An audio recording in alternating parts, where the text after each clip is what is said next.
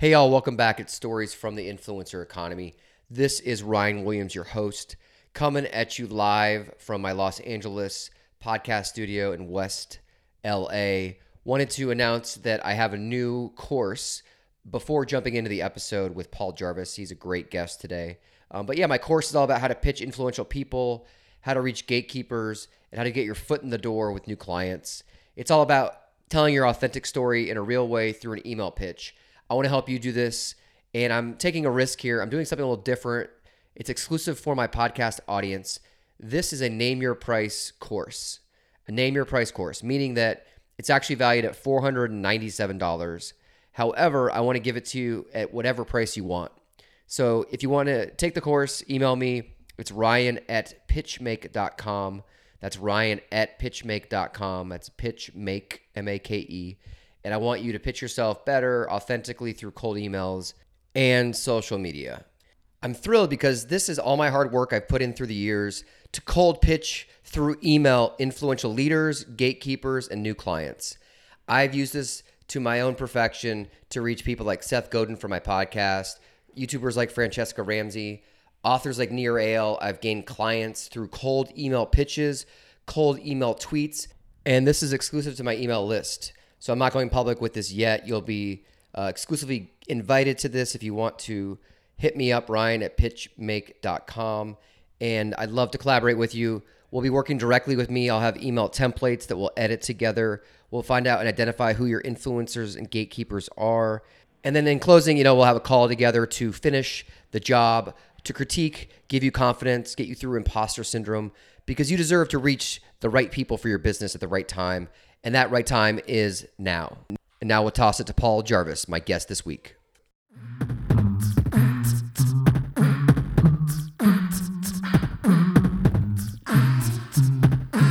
Hey, y'all, welcome back to the podcast. Really fired up. Welcome, Paul Jarvis, to the show. Welcome back to the show. Second time guest, friend of the podcast, Paul Jarvis. Yeah, thanks for having me, man. Thanks for having me back.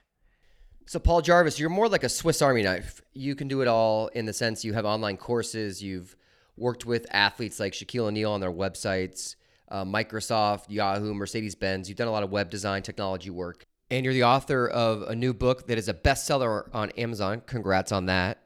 And the book is called Company of One Why Staying Small is the Next Big Thing for Business. Now, why this book resonates with me is because I've worked with a lot of startup businesses with entrepreneurs that have been failures because they were in debt and they were always in debt to investors, venture capitalists, and they couldn't survive. So, what is your motivation for the book? Yeah, I think so. I've never really wanted to be like a like a, a leader or a guru or a like that kind of that kind of person. I always just feel like I'm the dude in the trenches doing the same work as the people who pay attention to the things that I do. And I'm just like I'm just the guy who's doing the same thing as you, so let's let's let's talk. Let's let's have a conversation. And for me like like I said, I'm not really that interested in like I actually so the the main point there is that I actually like the work. So I never wanted to or I still don't want to promote myself out of a job I like doing. Like I don't want to stop doing things like design and writing because I, I enjoy them. So I wouldn't want to become the manager if I grew my business. I wouldn't want to be the, like the manager of designers or of writers because then I feel like I would just be jealous. Like I'd promote myself out of the job I actually wanted to have. And I feel like it's it's so silly that the corporate world kind of works in that way where you do good work for something and it, as a reward as a promotion you get promoted into managing people doing that work when i don't think everybody should be a manager like right. i would be an i would be an awful manager i can't manage anything i can't delegate anything i'm the worst the book is really just that. Like I'm not even saying my way is the right way. I don't I don't know if there is a right way. I just think that my way is a different way than what everybody else is talking about and I think it's worth considering because I wouldn't want people to be turned off of working for themselves or becoming entrepreneurs because they think, "Oh, well, I'm not like this influencer or this business person or I or I don't want to be like Elon Musk who works 80 hours a day and sleeps on a couch in his office and is paranoid to ever go away because the last two times he went away, his rockets blew up and he doesn't understand the difference between correlation and causation. And now Elon's been angry guy on Twitter lashing out in the comments talking to trolls, being fired up. You don't want to be that guy. Exactly. So, and then get in trouble with like the SEC and like Yeah. the board of directors. It's just like this is a mess. like I wouldn't want to run a business like his. It just seems like there's so much responsibility. He also doesn't I don't that- want anybody he- to get mad at me for mean things I tweet. We, I yeah, God. right. you want to keep your mean tweets to yourself and not a global audience. exactly. Elon also doesn't seem like he's very well adjusted as a person. He's not happy. He's overly driven. He drives his employees to immense riches, but also to incredible stress and pressure. In no way is he a role model for my business in any way, right? Yeah, like Yeah. he is just so solely focused and driven, and I mean that works for him, I guess. But I, it wouldn't work for me. Like I would be so stressed out and anxious and burnt out all the time. Like if I was if I had his life. But those are the like those are the idols of the entrepreneurial world, and it's just like they don't Right. have to be, or it just do, it doesn't have to just be people like that. Right. I totally agree. I mean, I used to work at companies where people would emulate Steve Jobs.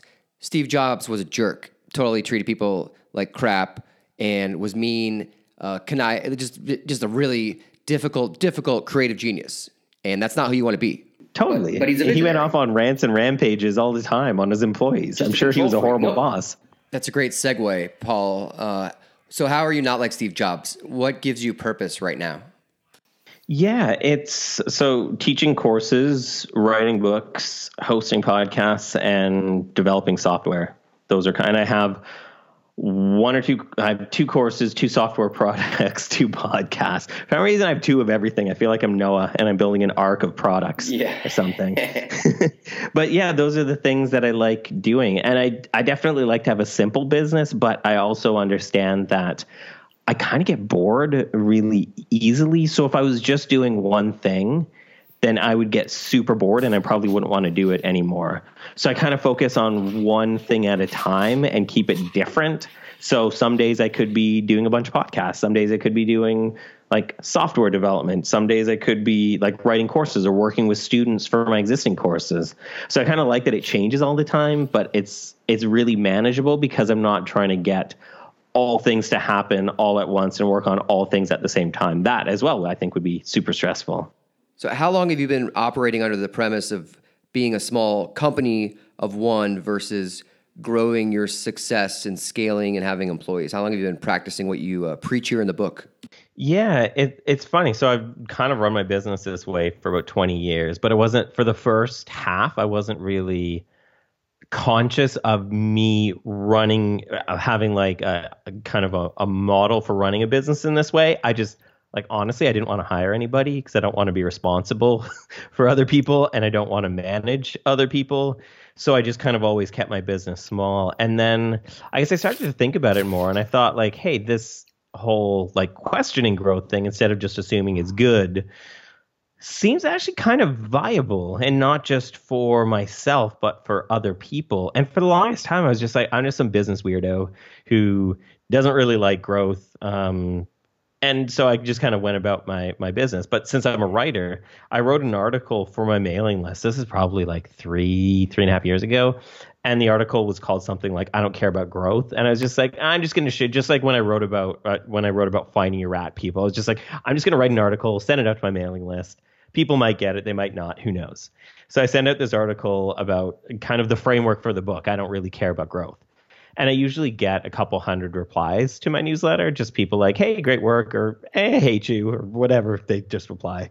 And for this article about questioning growth, I got like 1,200 or 1,300 replies. Like it, ju- it just like Wow. blew my inbox out. It doesn't, it doesn't usually happen like, but I just, I just started noticing like everybody, everybody that replied was like, hey, I thought I was the only person who didn't want to grow a massive company, or I was the, I thought I was the only business owner who didn't want to have like a hundred thousand employees, and I was like, there's something here. Like there's a like why is why is nobody talking about this? Because it seems like there's an underserved um, section of the entrepreneurial world who kind of feels this way. Like why isn't why is nobody talking about it? And I was like, I guess like I slowly raise my hand. I'm like, I guess I will be the one. Hmm, that could be To me. talk. That could Yes, be me. I- Guess I am the person Yeah. who's going to talk about it. Well, I'm glad it's you. And let's talk about Silicon Valley with the boom and bust mentality. What do you think about startups that just raise a bunch of outside money and artificially increase their growth without necessarily even having a sustainable business model? It's like you got to go public if you're a startup, or you have to get acquired if you're a startup, or you'll go out of business. You, so three options are you go out of business, you go public, or you get acquired.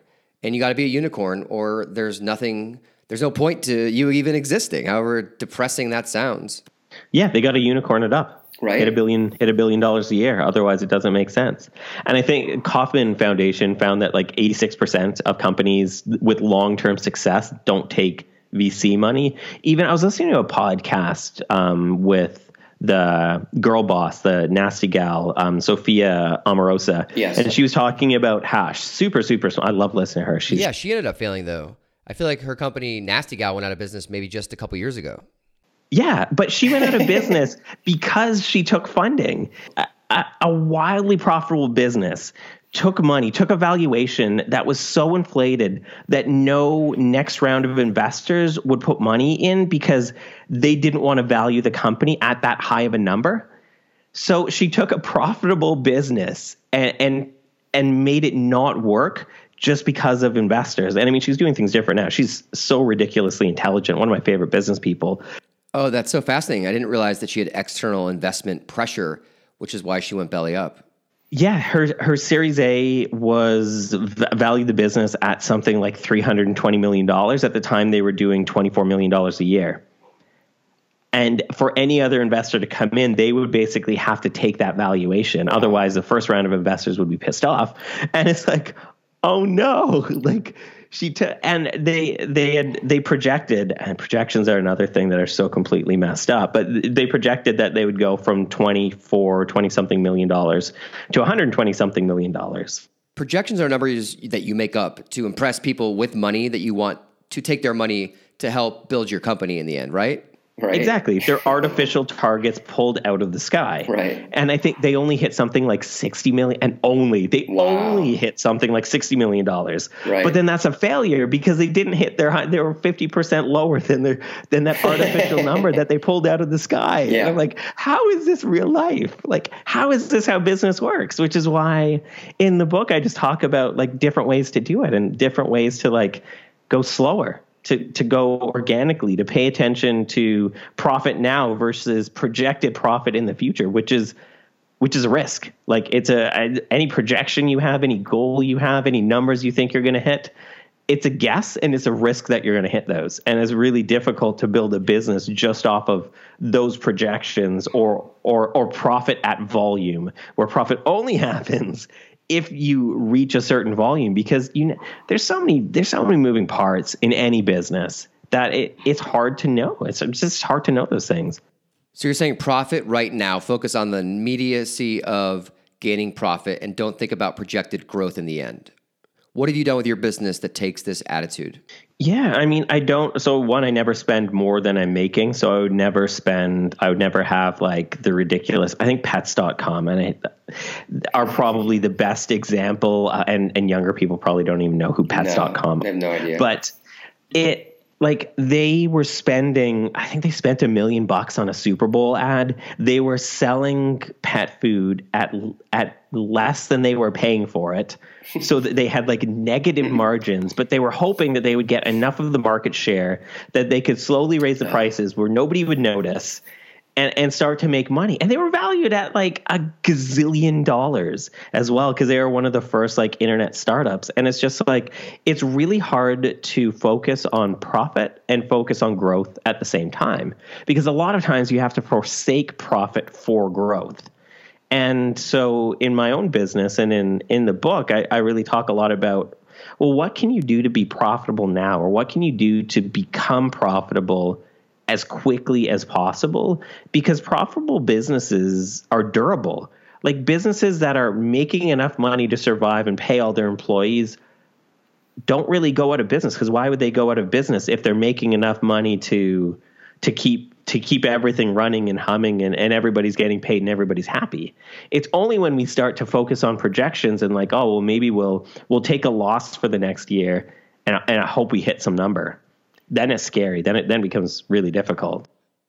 What are some ways for us as a community of listeners here that we can focus on profit from day one, right now, immediately, and apply this principle to uh, our own daily jobs? Yeah, I think one of the first things is is is is figuring out how you can be profitable at the smallest scale possible. Like figuring out how you can do things where you're making money without scale because it's easier to scale afterwards. It's just like when I'm building when I'm building, say, an online course or a software product, I'm going to try to I, like I'm going to spend as little money as possible to get these things off off the ground to see if they work because it's always a guess. What do you mean by uh, it's always a guess? Like I don't know if it's going to succeed. Like I have definitely some successes under my belt, but that's not that's no indication of the future. I have an audience, but that's no indication that they'll buy something. Right. So it's until it's out in the market, it's a guess. So what can you do to launch things as quickly as possible? Because as soon as something's in the market, you're taking away most of the guesses. So I'm someone that's a, a visionary and uh, an achiever. Like I, I take all these personality tests that I like to do things regularly Saturdays, Sundays, Monday nights, whenever, like across the board. So, how does being a workaholic play into all of your research for the book? And what's your opinion on people that work really hard, 60, 70, 80 hours a week, like Elon Musk, you know, proclaims he does? Yeah, it's it's detrimental. Like I mean, I take a pretty long-term view of business. Like I've been at this longer than most people. I've been worked for myself for 20 years. So I, I and I've been like I've been there as well, and I've seen the the negative effects it's had on me, and I just think that I think that especially a lot of people like, oh, you have to hustle in the beginning. You got to be like all in in the beginning and work like 16 hours a day and all of that. And I mean, you have to do what you have to do to to make things work and to make a living, sure. But the problem I have with it is that it's setting yourself up for for bad and detrimental habits in your life. So if you think that your business can only run if you put in 80 to 100 hours a week, you're never going to stop doing that because you're setting yourself up to always do that. And then your business can only run if you always do that. Right. And I think that it it just becomes like yeah, it, it creates these these like really detrimental habits. And I think that I think there's a difference between working hard and hustling. I think that that hustling means that you're like always on or you're always working or you're always trying to get ahead by any means necessary. And I think if you're just working working well, then you're you're definitely focused and driven on the work you're doing now, but you can also take a break. Or you can also work maybe 30 40 hours a week and still see how far you can get and not beat yourself up if you didn't. Like you don't get a badge of honor for working 80 hours a week. Nobody's going to stand there and like give you a little medal because you forsook you forsaken forsook like the worst author. I don't even know words. But like nobody's going to nobody's going to give you uh, anything because you you put your family and your health on the back burner just to get things working like right. it just doesn't work like that. And it's not sustainable. Right. Like it's just it's it's wholly unsustainable to to to do that much work. But I think on on the opposite end, if you do find a way to to create some kind of balance, to work enough to take care of yourself because it's really hard to if you're not taking care of yourself and your body and your mind, it's really hard to do good work. Like how do you do your best work if you always feel like crap? Right. I don't I don't actually I don't have an answer to that. So I think that if we take more of a like holistic view of it, and I'm not really much of a hippie, but I do think that um, thinking about things in terms of that, in terms of like your whole self, makes a lot of sense because then you can't like I put in two decades and I still like I'm not burnt out. right. I, I, I, work really hard, but then I also stop working at, at a certain point because I know that there's diminishing returns. One thing you do that I think all companies and brands and organizations can learn from is you write this consistent email newsletter and you're always teaching people something new about themselves or their business or their work. So how do you as Paul Jarvis, you know, the author of Company of One, teach others and why is it important to you? Yeah, I mean, I, my view has always been that retention's much more important, easier, and faster than acquisition. So I would rather, for my own business, keep serving a, a, a small group of people who I can get to know, who get to know and trust me and that the solutions that I offer them, and just really build and tailor things specifically for them, as opposed to just always needing more people to to make things work like it's just harder and it, i think it costs like 5 to 8% more to get a new customer than to keep an old customer. And it's like i don't want to have to do 5 to 8 times more work or spend 5 to 8 times more to keep getting new customers. Like i would rather have a, a small group of customers who I serve over and over again with things than to just have to continually like get people into the funnel and like really pitch new people in. That sounds very familiar they're either going to churn out or relent and buy the thing. Like, I don't want to run a business like that. And I mean, I, I just like doing things in a way where, like, it, most of the time when somebody buys something from me, like, I recognize their name because more than half the people that buy one thing from me buy a bunch of things from me. And how you layer that education piece, like giving stuff out for free, making people smarter with your email newsletter or any sort of video content, podcasting that you create, that you're putting sweat equity in to help people learn better. Like for me, I make videos, I give talks that are on YouTube, I have a podcast. I want to make people smarter. So how do you do that? How do you do that in your business? Yeah, I mean, I've written a weekly newsletter for six years and I've never missed a week. Other than I take uh, November and December off because nobody pays attention then, anyways. But other than those other than the scheduled breaks, I've never missed a Sunday. Uh, it's called the Sunday Dispatches. So I've never missed a Sunday email in six years. Mm-hmm. And I, most of them aren't pitches. Most of them I have nothing to sell in them. A couple times a year I do. But I just established like a, a regular cadence of communication with them.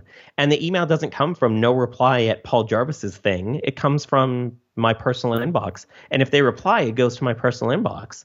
It's just like any automation sequence I have yeah, it's an automation sequence, but if they have a question or a concern or want to know if it's right for them, they hit reply, it goes to me. Most of the time, I tell people not to buy my thing because if they have a question, they're typically on the fence or not a good fit, anyways. Right. So I just think that having a re- like it's so easy to have a regular dialogue. So it sounds like you're creating habits for people to return back, knowing you're creating consistent uh, content or really having a dialogue. I, I hate the word content um, so then, what do you teach? Like, what's your angle? What's your edge? How can we learn about our branding from this conversation?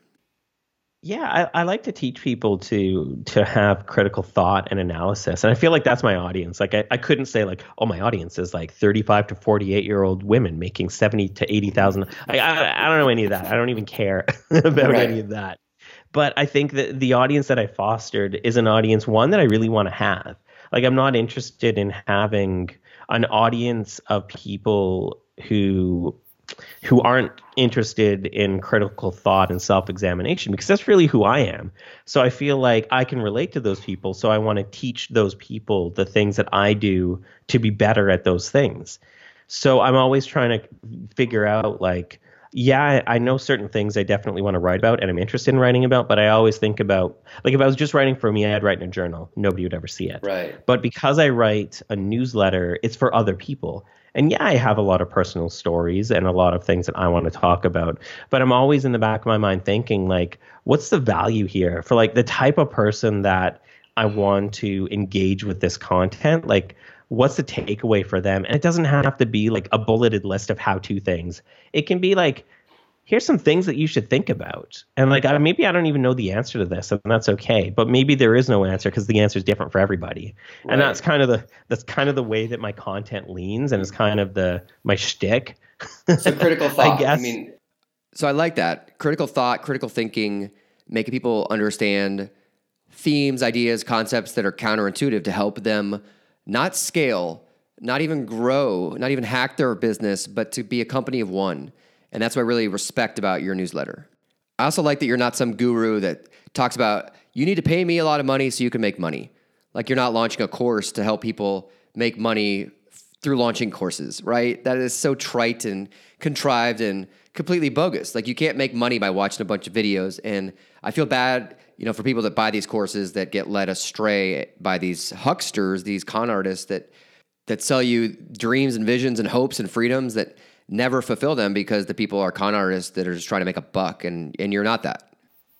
Well, I also think I would be wary of any industry that can only that only has a possibility of making money by teaching others how to make money in that industry. So like a lot of those self-help like make a course are like make a course to teach other people how to make a course and make money. It's just so recursive and derivative. Right. It's like it's like drop shipping. There are no drop shippers that really make money in the world, but the only people that make money in the drop shipping industry are people that teach other people how to do drop shipping. right and then uh, their only option then is to teach courses to other people on how to make courses it's just like it's it's difficult and i mean like that's why i think there's a lot of like false idols and false prophets in this business because there's a lot of people who only know like there's so much nuance to wisdom and to experience that i think a lot of people just lack and not because they're dumb but just because they, they haven't done the thing or they they haven't been with the thing or like done that for so long. They've maybe read like, oh, I've read like four articles on self help on Medium. Like I can teach a course on self help. And it's like it, it doesn't work that way. You you've maybe got a tiny bit of knowledge, but you have almost zero wisdom. And I don't think a lot of people as well think about the effects that their advice have on other people. This is something that I that I think about every single day. It makes me a little neurotic. But I always think about like if somebody took this advice that I'm giving them in this article or in this book or in whatever, like what's what could happen or what's the worst that could happen? And sometimes it's like, mm, this this could not go well. I'm not going to write about this. I'm not going to talk about this. I'm not going to do this. And sometimes it's like, mm, how could critical thinking for yourself go wrong? Yeah. maybe maybe that's my advice for this. And I mean, it feels a bit more like a like a soft like a soft lob of a pitch for uh, for my work. Like I'm never going to tell somebody to buy my thing, but I'm going to tell people like if these things line up for you, like if you're a person that does this or if you're a business that does this, this, this, and this, then maybe this thing might make sense for you.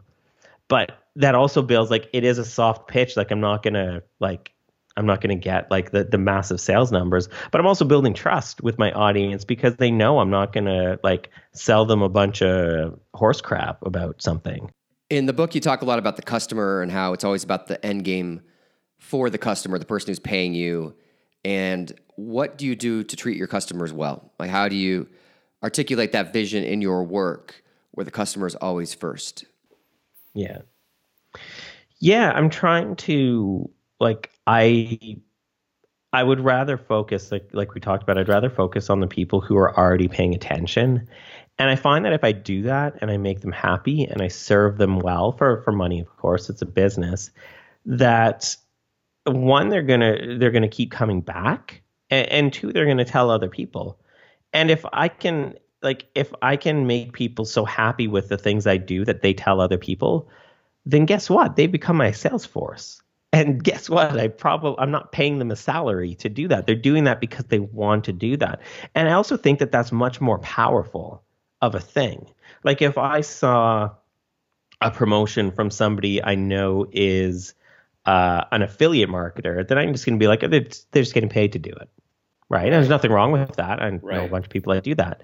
But if I hear from somebody like, hey, I read this guy's book and really, really liked it, like I'm not getting paid to say this. I just re- like I bought the book, I read it myself, and I really like it. Then that's much more powerful. Like that's a more powerful sale. Like that's trust by proxy. Mm-hmm. So the person is going to trust me because they trust the person telling them to check me out. Right. And that to me is just that to me is so huge, and that to me builds those relationships that last and endure over time. That build profitable, durable businesses, which is pretty much what we're talking about here. I like the phrasing of getting people that are already listening to you to keep listening, retaining them, focusing on that core group, those collaborators, as I call them, and don't try to pay a bunch of money to acquire new customers. Make your current customers delighted, happy, and satisfied with your work. Yeah, and that to me works really well because it shows that I, am paying attention to the people who are paying attention to me, and they're in turn like it's just a it's just a win win Like they know that they're going to get one, and I think trust uh, trust happens on many levels. Like one, the trust happens because we have a, a continued a continued dialogue with each other. Because I share once a week on my newsletter. Two, I, I trust has to be built in before you start building a product. Like you need to you need to come to terms with the fact that if you're going to build trust from somebody after they've made a purchase, then that product has to be good. That product has to be valuable. That product has to be tested. That product has to give them something of benefit. That like I want somebody to be just as happy after they buy something as as they were excited to buy the thing before because everybody gets that like rush of adrenaline before they click buy on any online shopping right. but i want them to feel i want them to feel like okay, I made a good decision. Like I, I worked hard to make this money and I feel good that I spent it on Paul or on on whatever the product is. And that to me just builds the that trust that we're talking about, that that like relationship, that evang- that evangelism that we're talking about. Well, Paul, thank you again for coming on. Killer interview as always, the two-time guest. Uh, you know, you've been here twice, so we always welcome you back. Where can we find you online and everywhere else on the internet and the interwebs to help support this project?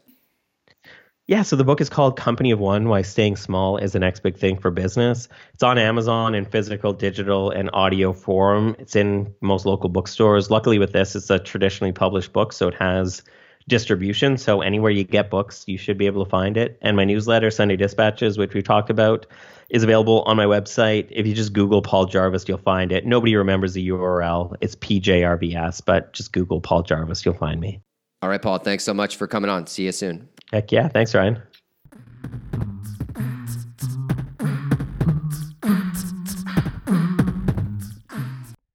Thank you so much for listening to that Paul Jarvis interview. Company of One is his book. It is on Amazon. And I'm getting out of here right now. But make sure if you're listening on iTunes, please subscribe and leave a review. Listening on Spotify, do the same. Anywhere you get your podcasts, reviews, and subscriptions really help. And all the archives are on influencereconomy.com.